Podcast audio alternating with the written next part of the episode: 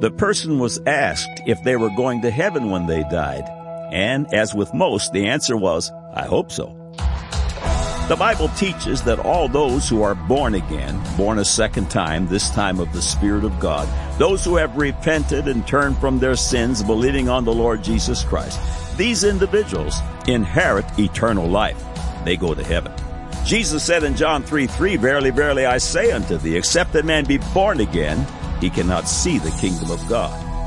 How does one know he or she is born again? How does one know he or she is a child of God? It's not accomplished by joining a particular denomination. It's not infant christening. It's not a formal religious confirmation. If you are born again, then you are born of God, and therefore you are by spiritual birth a son or daughter of God. Born again is a totally spiritual process. God is a spirit, and he personally confirms his children's birthright by his spirit. Romans 8, 14 through 17, for as many as are led by the Spirit of God, they are the sons of God. For ye have not received the spirit of bondage again to fear, but ye have received the spirit of adoption, whereby we cry, Abba, Father.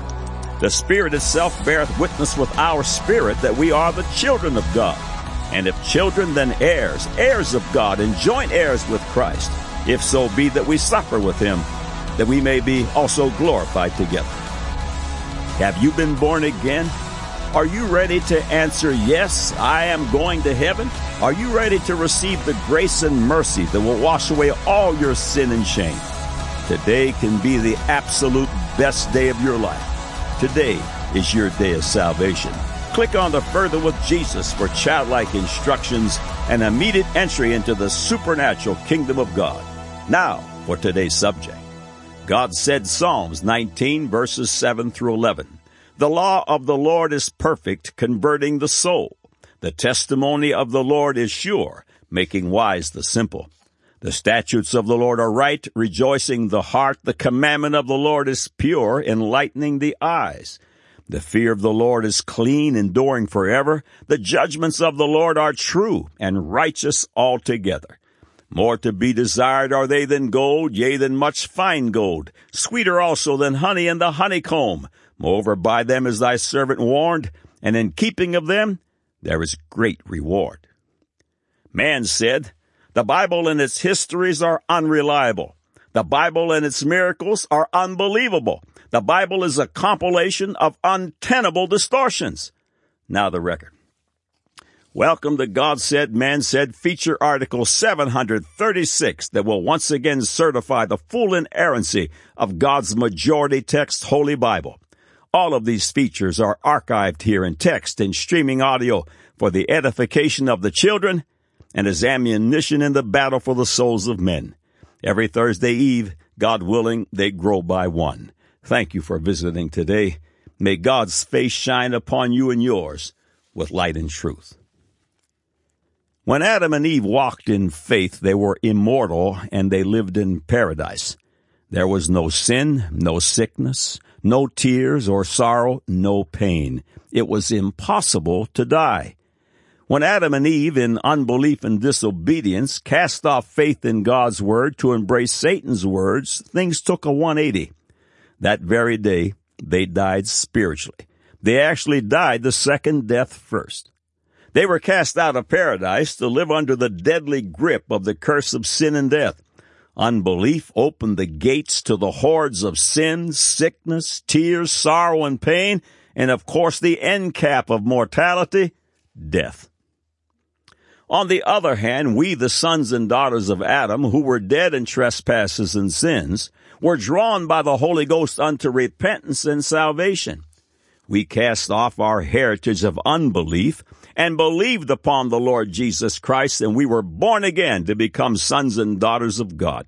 Through faith of Christ, we have inherited immortality, and through faith in God's promises, sin and sickness, tears and sorrow are placed under our feet. Isn't it marvelous to consider that the first Adam, who was the Son of God, opened the floodgates of sin and death? and that Jesus Christ, the only begotten Son of God, whom the scriptures call the last Adam, slammed that door shut and opened the doors of life and life more abundantly. Faith restores all that was lost and so much more. Satan must destroy faith. He and his icons of unbelief stand to discredit the Word of God at every turn, but as in all cases, they fail without fail.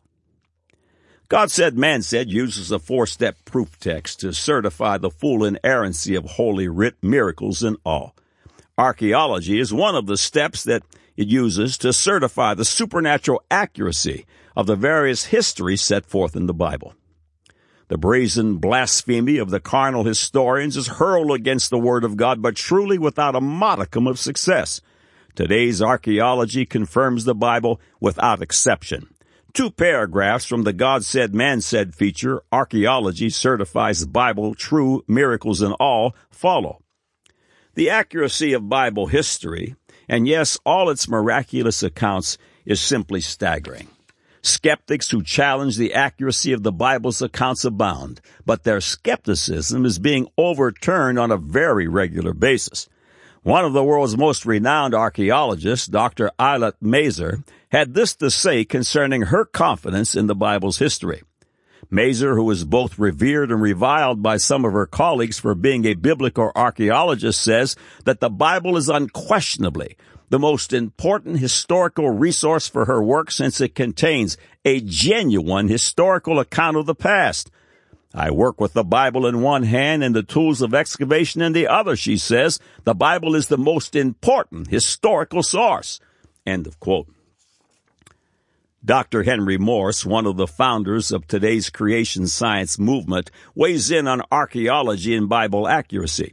Dr. Morris is also the founder of ICR, the Institute for Creation Research, and the author of many books.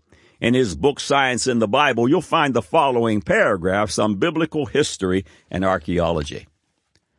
Direct archaeological evidence of Abraham, Isaac, and the other early patriarchs of Israel has not yet been found since Israel was not yet an organized nation.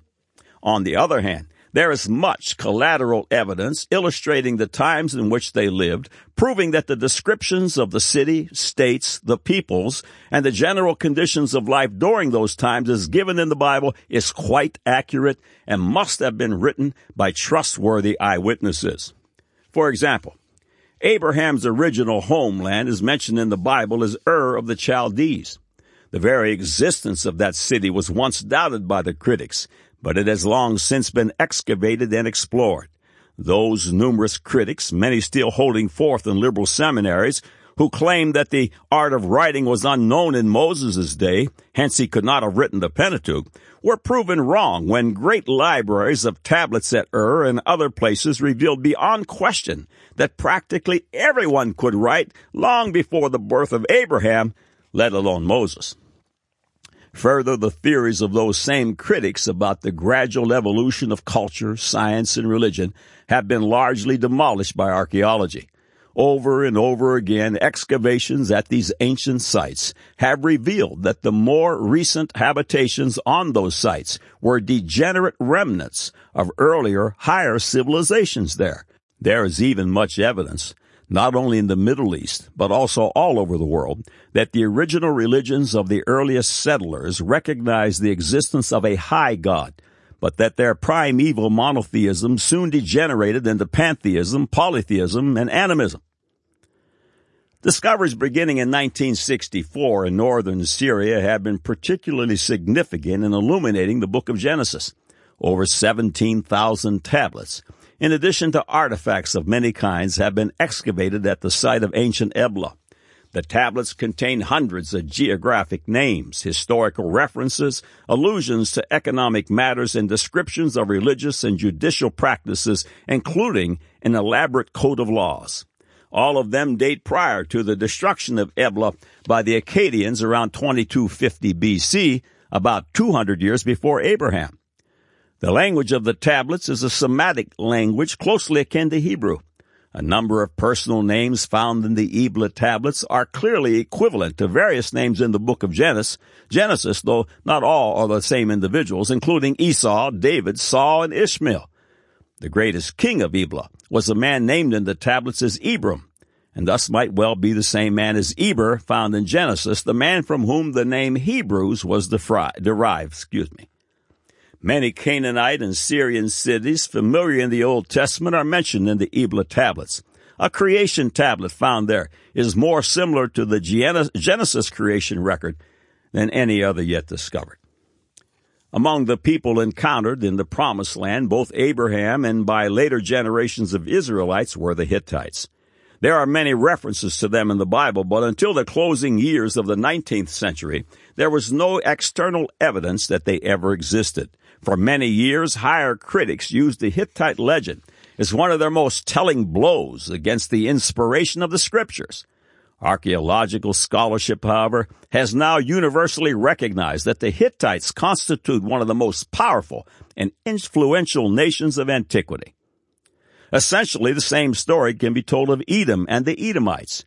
These people, descendants of Jacob's brother Esau, are frequently mentioned in the Bible, but were completely forgotten in secular history until the 19th century, when references to them were found in Egyptian and Assyrian monuments. Eventually, the splendidly preserved remains of the capital Petra, the rock city, were discovered, and Petra has now become one of the main tourist attractions of the Middle East. These are only a few of the vast number of discoveries made in the past century that confirm the accuracy and authenticity of the Old Testament histories. Nelson Glueck, perhaps the greatest of all archaeologists of the Bible lands, though not a believer in Bible inspiration, maintained that no archaeological discovery has ever controverted a Bible reference. It is significant that in view of the great mass of corroborative evidence on the biblical history of these periods, there exists today not one unequivocal find of archaeology that proves the Bible to be in error at any point. How could that be so if the Bible were not indeed the Word of God? End of quote. Unbelief opened the door of sin and death, and it is faith in Christ Jesus, whose name is the Word of God, that slams it shut. God said Psalms 19, 7 through 11, the law of the Lord is perfect, converting the soul. The testimony of the Lord is sure, making wise the simple. The statutes of the Lord are right, rejoicing the heart. The commandment of the Lord is pure, enlightening the eyes. The fear of the Lord is clean, enduring forever. The judgments of the Lord are true and righteous altogether. More to be desired are they than gold, yea, than much fine gold sweeter also than honey and the honeycomb. Moreover, by them is thy servant warned, and in keeping of them there is great reward. Man said, the Bible and its histories are unreliable. The Bible and its miracles are unbelievable. The Bible is a compilation of untenable distortions. Now you have the record.